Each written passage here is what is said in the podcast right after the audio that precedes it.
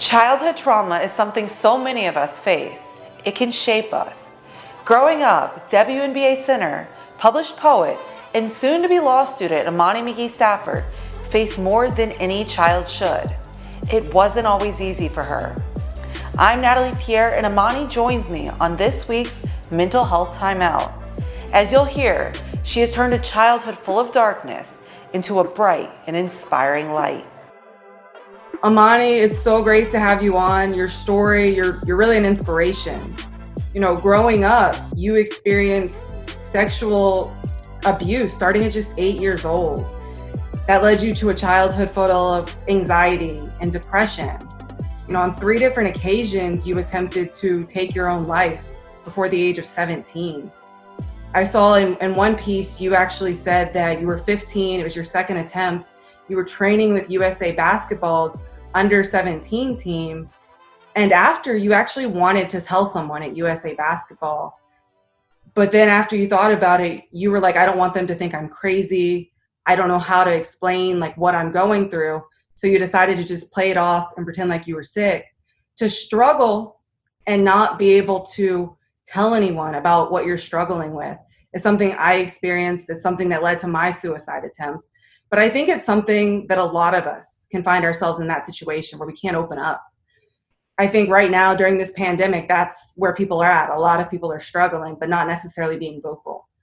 From the poetry to your blog, blogs, I saw your video blog, to just sharing your story. It seems like you're in a very different place now what have you learned just about the value of being open and honest with your abuse, with your struggles? And then, based on your own experiences, what would you say to people who right now are struggling in silence? Um, so I think first things first, like for me, mental health, I have a mental illness, I'm bipolar. So mental health will be an ongoing journey journey throughout my life. It's not something that is kind of um seasonal or situational. It's something that I'll always deal with. Um, and I think coming to that conclusion and understanding that helped me in terms of just how I approached myself and how like just being nice to myself because I think I had a lot of internalized shame around mental health because I didn't like grow up in a household where we talked about these things and I understood what was happening. Like that wasn't my experience. And so like for the longest time I'll go on and off meds, up and down, and I would get upset when I would crash or when I would be and feel like I'd undone everything. And I think like a lot of it is about education and changing the way we think about mental health and mental illness because when you change those things it's a lot easier to talk about it because like we feel completely comfortable talking about like diabetes or I have low blood, high blood pressure, whatever these things may be. And it's just a continual conversation. But when I speak about my mental health now, it's like, oh gosh, I'm nervous or I don't know how I'm going to be received. But in reality, like mental health is just as important as physical health. And though, until we kind of can have those conversations in such an open manner, it's going to like kind of create the same problems. Um, and now, like, I think um, I obviously live, like, I'm like super extreme when it comes to sharing my story and being open and i completely understand like that's an unrealistic expectation for a 98% of the world right um, but when i do this my goal isn't for uh, people to necessarily become like me but for people to see themselves in me or feel comfortable maybe just sharing one more percent of their life because you just really never know how many people are waiting to hear your story or are experiencing the same things with you but you guys haven't shared it with each other yeah. I mean, what would you, for those people that are struggling, like you said, it doesn't have to be what you or I do in terms of being very honest and vocal and, and, you know, just putting it all out there and saying, this is me, this is what I've been through. But for those people, just that, that first step of, you know, I think both of us, we were these people that were so afraid to, you know, for me, I didn't even understand what I was going through or my trauma. I just, I knew I couldn't talk because I felt like I had to be strong. And exactly. Yeah, yeah. I think, I think you know, especially growing up in a space where you know athletics and and and all of that, you're like you got to be tough. And tough people don't talk about feelings. That was just the climate that I think we've grown up in.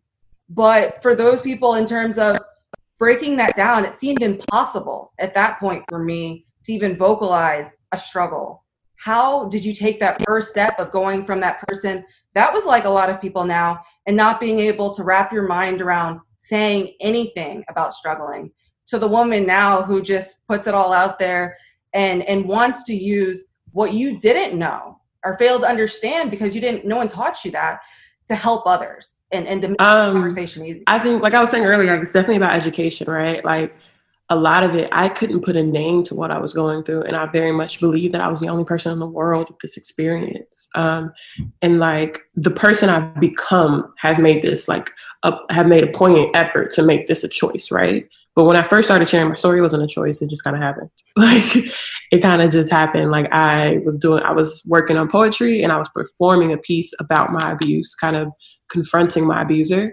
And um, Longhorn Network was following me around, like doing like an artsy athlete piece. And ESPN owns Longhorn Network. They saw it and made it a huge piece on Sports Center. And like this wasn't anything, I didn't have any really say in it. It kind of just became this huge thing. And I was like 19, 20. And I remember just feeling like, wow, like, oh my God, my whole life is on the internet. Like, I'm so scared. I'm so nervous. And then I, so many people reached out to me, like people that I probably known for my entire life or known for so long that I felt like I knew, right? Or like, wow, I went through this too. Or my brother went through this. My sister went through this. And it was crazy to me how common my story was. But my entire life, I felt like it was just me like that I was just cursed with this like this existence or this circumstance when in reality like it's a very real thing. But because we don't talk about it when we go through these things we all feel as though it's just us and no one will understand. And like that's why i'm so vocal because i hope that like i can encourage more people to take a stand and kind of speak about it. Like i'm so in love with Liz Cambage and Kevin Love and DeMar DeRozan because like the more conversations we have about it and the different perspectives and experiences we have, the more easy it is for the regular person at home to be like, oh, this is what I'm going through. Like I see someone else doing this, right?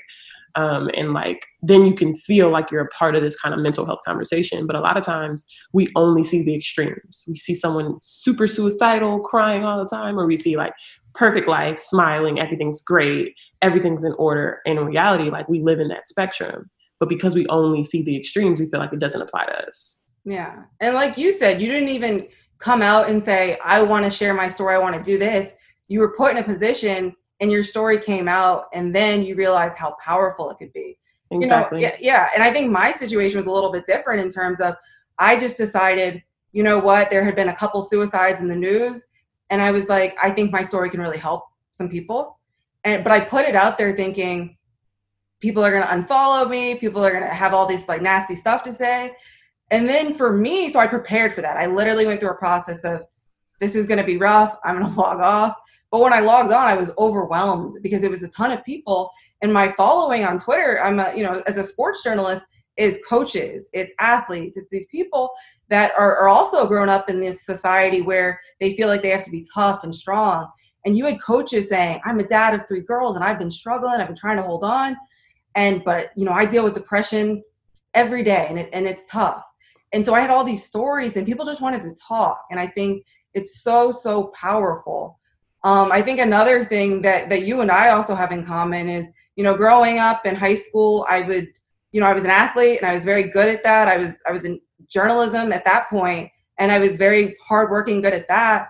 But I would also do these things, and I would act out, and I would do stupid things, impulsive, stupid things, get into some trouble. I was just kind of a rebellious, did whatever. And I don't think at that point I just thought like, what's wrong with me? I'm doing so many things right on the court or you know in this space of journalism which I'm really passionate about why can't I get out of my own way? And you know I think with time and the boredom and the elimination of things like work for a lot of people right now they can be kind of start on a path of like self-destruction and and do some of those things where they just really want to get through this time but they're putting themselves in a in a kind of a mess of a situation. When you were going through that and you were kind of rebellious growing up, did you understand the pain and the trauma that was fueling some of like your actions at that point? Not at all. Uh, so it's funny because people that know me now, right, don't really know who I was. and like, you know, like so I always say, like I've come a long way. And people that have grown up with me and know me my entire life, they always are like, bro, it's crazy to see you who you are today because we never really thought like nobody I never thought I would live past 18. And then people that I grew up with, they didn't think I would be this person. No way. Like, and it's like I have high school teammates that like I've come and hung out and they're like, bro, it's really crazy just to see like who you become because we definitely did not think like that she was gonna get it together. um, but I think like with maturity um, and just kind of self reflection, like I think I think we're always kind of focused on the destination. And when when it comes to self love and, and knowing yourself, it's a continual journey, right?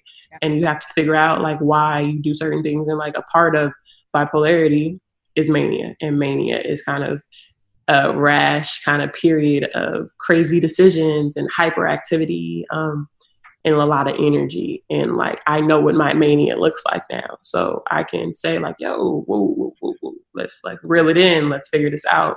Um, and I haven't always been able to do that. And I haven't always been able to understand like why I make these decisions or why I'm doing this and why I'm doing that. And like, it's just come with knowing myself and getting more more context in terms of my mental illness and it's an everyday thing, right? Like I think you have to continually evaluate yourself and like some days we don't like who we are and we don't like what we do, but the the the true strength and like the moment is like saying I'm going to try again, I'm going to fix it and kind of giving yourself that latitude and that forgiveness to mess up, to make bad decisions. You released a book of poetry about love, about heartbreak. Whew, Lordy. you were you were married. You got married at 20 years old.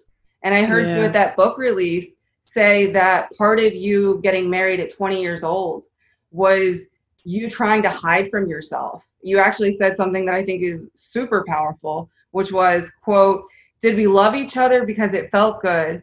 Did we love each other because it looked good? Or do we love each other because it's easier to ignore yourself when there's someone standing next to you? You know, for me, I'm someone that truly believes in marriage. I believe in the vows you take. I believe that when you make that commitment, it's forever. And I never believed in divorce growing up. But I'm 30 years Man. old and I got married when I was 18. Wow. And I got married when I was 25. And I am twice divorced. and wow. yeah, I think instead of finding that stability and love within ourselves, it can be so much easier to just pour yourself into someone else or pour yourself some people it's not just you know marriage they they pour themselves into their jobs and i did both very at a very high level. But um and i and i did that but like you said at the end you're left with yourself. And and it's another one of those situations where you're just like man why why did i feel the need to get married this young? You know like get to know yourself. And when you're so when you're that age i'm not saying it doesn't work out for people but when they're you're that age you're still growing you're still learning. And so if you haven't really gotten in touch with yourself especially from people you were raised in a single parent household for the most part with your your dad being that person there. And you know you had a stepmom and and and and all of that. But when you don't have a great example of love to understand and to say i'm going to go out and get this you don't know what this looks like. So like how do you do that? And i think that's what i struggled with. And i think you know right now though i see a lot of people they're quarantining they live alone and they're like man like when i get out of quarantine i'm going to go get me a boyfriend like quick. Because like they're really uncomfortable being home with themselves. And that can be an in like a, a weird time if you haven't gotten to know yourself for you, you know, as hard as it can be to get divorced, how have you really gotten to know yourself and love yourself since?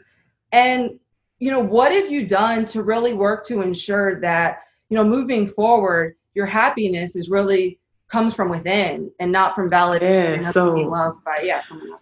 Man, so like that's I was with my my ex-husband since I was 17. We met at 17, 18 got married at 2021, divorced at like 22, 23, something in there. Um, and I've never really been a checklist person in terms of like, I need to get married. I'm going to see myself. It was kind of like, eventually I'll probably get married, but that was never my focus. Yeah. But my ex husband, on the other hand, he came from, his parents were married for 35 years. Like his, his mindset was very much like, I will find a wife and go on into my career.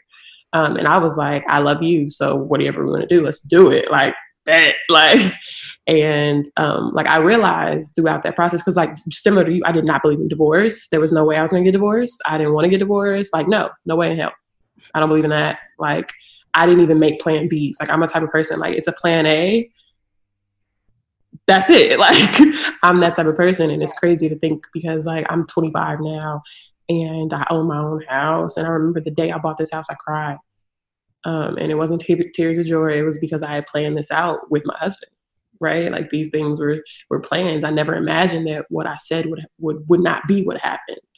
Um, but realistically, like we weren't prepared, and we like my mother always says you don't know what you don't know and i thought that was the stupidest saying growing up and i used to get so annoyed and like as i get older i completely understand because i never experienced healthy marriage i didn't know what i was supposed to look for or not look for what red flags were and very much so i didn't know what i actually wanted i didn't know who i was and i realized i had gained so much self-worth from who i was in correlation to a man and being so and so's sister and being so and so's daughter and being so and so's wife. I gained like I loved being wife. Oh my God. Like I loved it. But there was so much more that came with that that I wasn't prepared to do. So much work that came with that. And the thing about marriage is it's a mirror. It isn't anything other than a mirror. All the things that you hide from yourself or you choose not to deal with, they will continually come up in the relationship because you can't run away from this partner because he's that close to you. You guys share that intimate space, right? And so for me, like, I was making decisions that I didn't like and I was doing things that I didn't like. And I realized, like, I'm not ready to be here. And I have to make the hard decision to leave the situation because I think it's what's best for both of us. And like to this day, I probably will always love that man. Like I, I, um, I wish him the best. I actually spoke with him a couple of days ago, actually, um, but you know, like we were young and dumb and in love, and yeah. you know, like as you get older, you kind of realize things and you realize what you look for and what you don't want in a relationship. And it's very hard to be a divorcee at 25, but I learned so much in that relationship. And that book was really just me figuring it out um, and figuring out like because the hardest part for me about getting divorced was forgiving myself. Yeah, I was so upset with myself that I would one, I saw my divorce as a failure. Yes. Um, because like you pick this life, like this is the first relationship, especially coming from a situation of abuse, right? Like you can't pick your parents, you can't pick your family. This is the first relationship I picked. Yes. And it didn't work out. Like I made this choice. There's no one else to blame. Nobody forced me to walk down the aisle with him. No one forced me to stay in this relationship. I chose this. So for the longest, it was hard for me to say, like, it's okay that's okay. Like it didn't work out. You made a decision and here we are, right? Like, and still love myself through this yuckiness, through this ugliness. Like, yeah. man, I don't wish divorce on my worst enemy, man. It's it's hurtful, it's sad, it's hard. But also like I learned so much through that situation. And like my book was literally that was me falling in love and chasing the fairy tale and then realizing like, wow, maybe this isn't what I want. And navigating exiting the situation and navigating like choosing myself because I don't think I'd ever really chose myself first. Like I'm a selfless lover. I put other people first. I, I get my happiness from seeing the people I love be okay, but I never really worried about me. And I think like one of the things you learn is thank you, sir. Thank you. Um, I think one of the things you learn is just that you can't pour out when you have nothing within, right? Like you can't give to other people when you haven't filled yourself up. Um, and like I loved with all I had, but it wasn't enough because I didn't love myself first. And you know, like it's not about completing the other person so much as it is about building a world together, to complete wholes, making more, right? No, absolutely. No, thank you for, you know, again, and as someone that's twice divorced, let me tell you.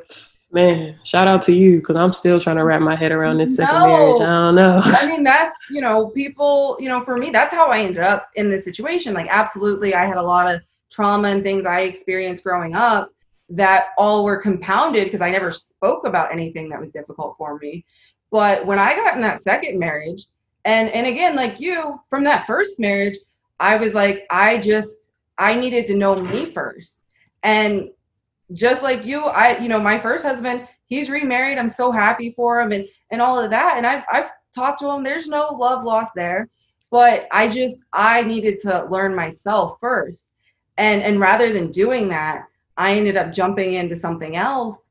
And so when that turned out to be a disaster, I was like, I'm not failing again. I already did this. I can't like I'm I'm 25. Double down. Old. I can't be divorced. Like what is no, there's no way. And so I was again like I I couldn't wrap my mind around that. It seems like it wasn't an option for me. And, and again, which is how I look like this, how I went through all of that. But for you know for people right now a lot of them are sitting home they miss their jobs and really you know even if you love your job it's i think it's really important to never define yourself through your job because jobs aren't always going to be there. And you know so right now they're struggling. A lot of people are struggling right now being at home and not being able to have work as a distraction or the gym as a distraction or whatever it is. I think in sport, a lot of times you see athletes define their like their identity is in that sport, and sports end for all of us. for sure. like yeah, so that you know that leads people down a bad mental health space when they don't understand that before it's over and before the, the rug is kind of pulled up from under them. Even though you didn't grow up in the same house as your Hall of Fame mom, Pamela McGee, or your two-time world champion brother, JaVale McGee, you are six foot seven. You were a highly touted recruit. You were a top 10 pick in the WNBA or yeah, WNBA draft. And you're very mar- much a part of just this, this incredible basketball legacy. But just having, you know, gotten familiar with your story, it doesn't seem like you've ever really defined yourself or your purpose as basketball. I am a very basketball true. player you know, you at 25 years old saying, I'm going to step away from the WNBA for a couple years and go get a law degree, I think that's a great illustration of just how how much you don't maybe do that or are different from what so many people do do with everything. Um, no, go ahead. Oh no, you know, I, I think that like I always say, like basketball is what I do, not who I am. Yeah. Um, and a lot of that is kudos to my father because he wouldn't let me play basketball growing up. Mm-hmm. Like the first thing he took away anytime I got in trouble when I was always in trouble was basketball. Um, and his whole argument was, "You're gonna play basketball." Like I know that you're six seven. You're, obviously, I wasn't six seven at the time, but I was six five at thirteen. That's crazy. And he was like, you know, I grew like a foot in middle school, and I was always tall. And in middle school, I would just became freaky tall, like huge, right? And yeah. he was just like, you know, like you're gonna come to basketball. Obviously, like it's what you do. You're naturally good at it. Your whole family does it. And I was just like, so he wouldn't force me to do it. He was like, I don't want you to burn out. Like you're gonna get here. And so by the time I actually got to basketball and take it seriously, wasn't until high school. And so I kind of just, I kind of appreciated it in a different way, but I never thought it was who I was because it wasn't. I did so many other things before I became a basketball player. Um, and then I went to college, and my head coach, Karen Aston, was very lenient with me in, in, in terms of letting me do other things because she knew who I was. She understood that, like, and I guarantee it was the butt of every fight I had with her in college because she felt I wasn't dedicated enough. And I felt like I needed time to do other stuff. Like I'm in college, right? So I tried a lot of things in college. And it really ultimately led, led me to figure out what my life purpose was. But I think I've been always been in an environment where people allowed me to figure out who I was, whatever that meant. Um, and I was talking to somebody about this yesterday, right? Because we naturally attribute people to only being able to be great at one thing. Yeah and you see an athlete, you see what they're great at. So it's hard for us as humans to understand them doing something else because we know what you're great at. Like, what are you doing? Um, and so that's where a lot of that, like, kind of scariness or fear it is for athletes to do other things because we're like we're great at this thing so why why break what's not you know like why why fix it if it ain't broke because this is what i'm great at um, and i think for me like i've always just felt like I need five lifetimes to live all the dreams I have. So I'm gonna do it, you know. And and for sure, I was so scared to do this leap and take this leap. And it's funny because it literally was just because somebody believed in me. Um, I kind of had this kind of dream. I spoke about, man, I want to go to law school at some point. Like, I think I really want to do that. I think that's where I'm gonna be headed in five years, right? And um, somebody in our front office, she was like our, she was a community direction um, and like media person. And she was like, "Oh, that's crazy! Like I'm applying to law school, and I'm gonna I'm gonna leave you guys next year and go to law school." And she's like, I have all this LSAT stuff. Like, do you want it? And I'm like, oh no, like it's fine. Like, you know, like I'm like right now, it's just a dream. Like it's not, it's not tangible. Like it's cool. I don't need it. She was like, no, take it. I don't need it. She's like, just take it. And you know, read it, look at it, try it out, and see how you feel. Like she was like, you can do it. It's not that hard. Like you're smart, uh, whatever. And it literally was her believing in me to push me to be like, maybe I can do this, right? So I start studying and I take the LSAT and I do okay. And I'm like, and she's like, that's a great, and like, you know, like it's literally that little, that little push of people around you saying like, oh, try this or try something different. Like we believe in you. And it's crazy how, how that can turn into this.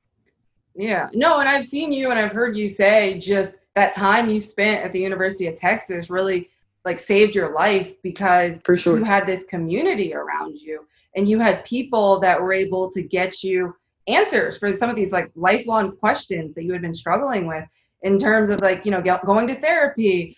You started you know you you started performing poetry even more and, and doing all of that.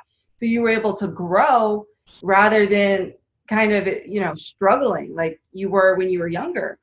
But you know and now you founded a nonprofit called hoops and hope and just from looking at your mission of that trying to promote athletics and arts trying to open up dialogue about mental health about abuse about violence, about sexual education, providing free therapy for kids in inner cities.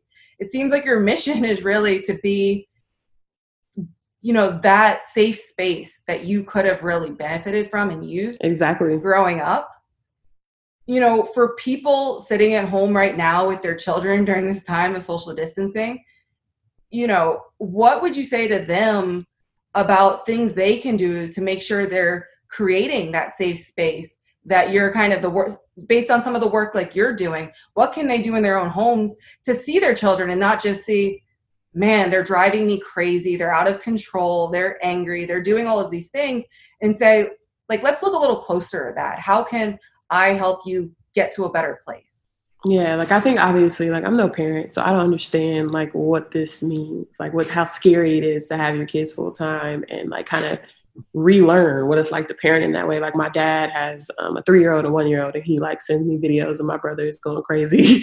He's like, we need them to be out this house at this point.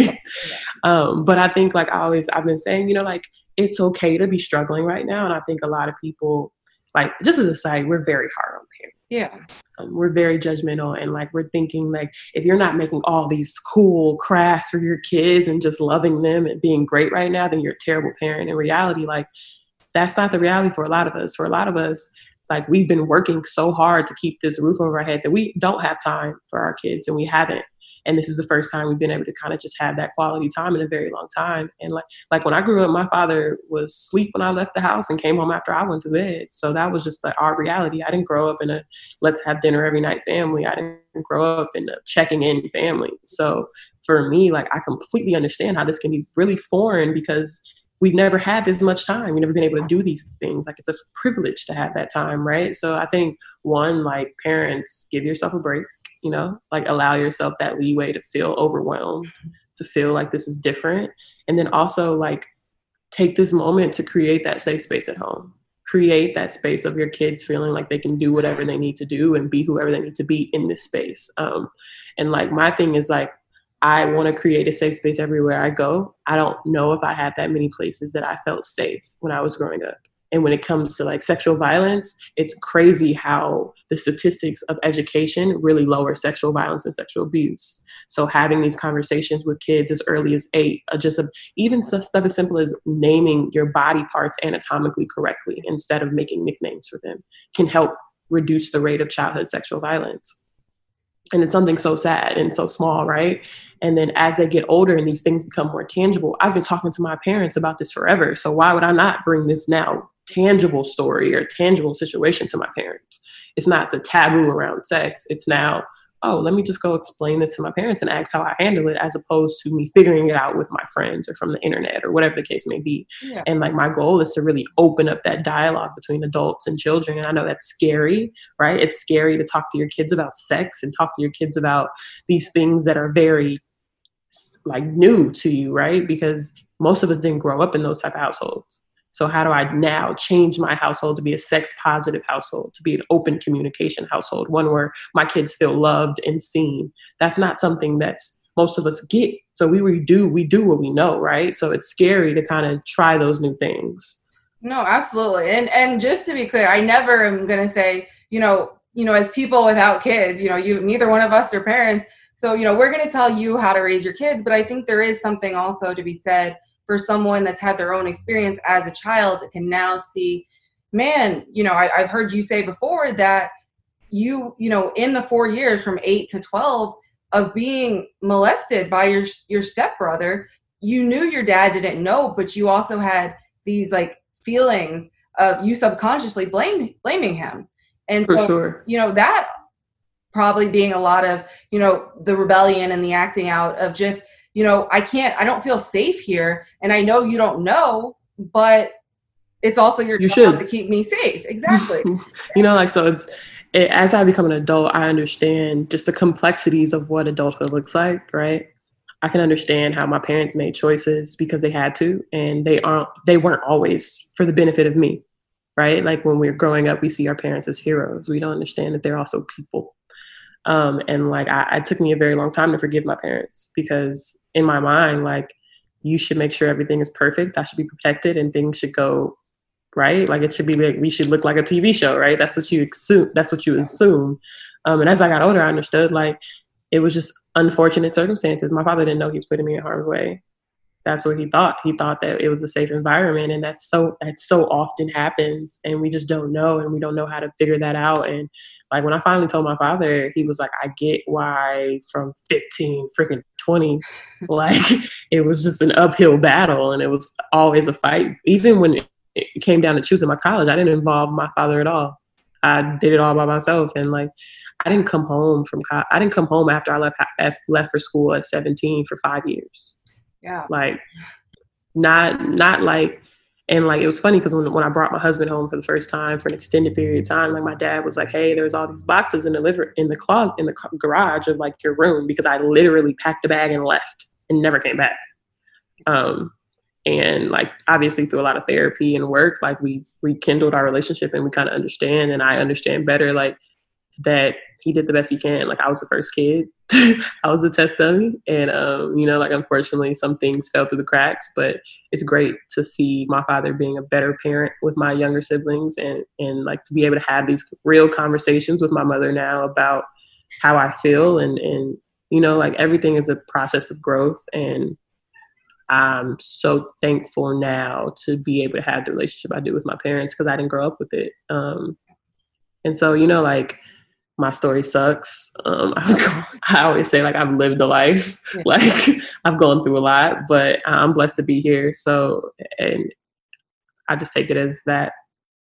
No, and your story is not. Your story is beautiful because, you know, you know, to look at someone that struggled so much and went through so much, and now you've got a relationship with your parents that's that's on a, in a good place. You've got you know, you didn't grow up in a house with your brother, JaVale. You've got, I've seen that you guys seem to have a relationship. That's my guy. yeah. And so to be able to see that, but then also take what you didn't know, like like your mom says, you don't know what you don't know, and say, now I do know and I want to share so you don't have to go through this, I think is beautiful. And I think it's important work that you're doing. And I appreciate you just taking this time to to have this conversation with me and help people understand just through what you've now come to understand. Oh, for sure. I really appreciate you being open. I really appreciate you being open and having me and just allowing me this space and doing the work you do. Like it takes a village for us to change these things. And the more we talk about it and the more spaces we create for these things to be had and opened, then the better it's going to get for all of us and the ones that come behind us. Awesome. Thank you so much.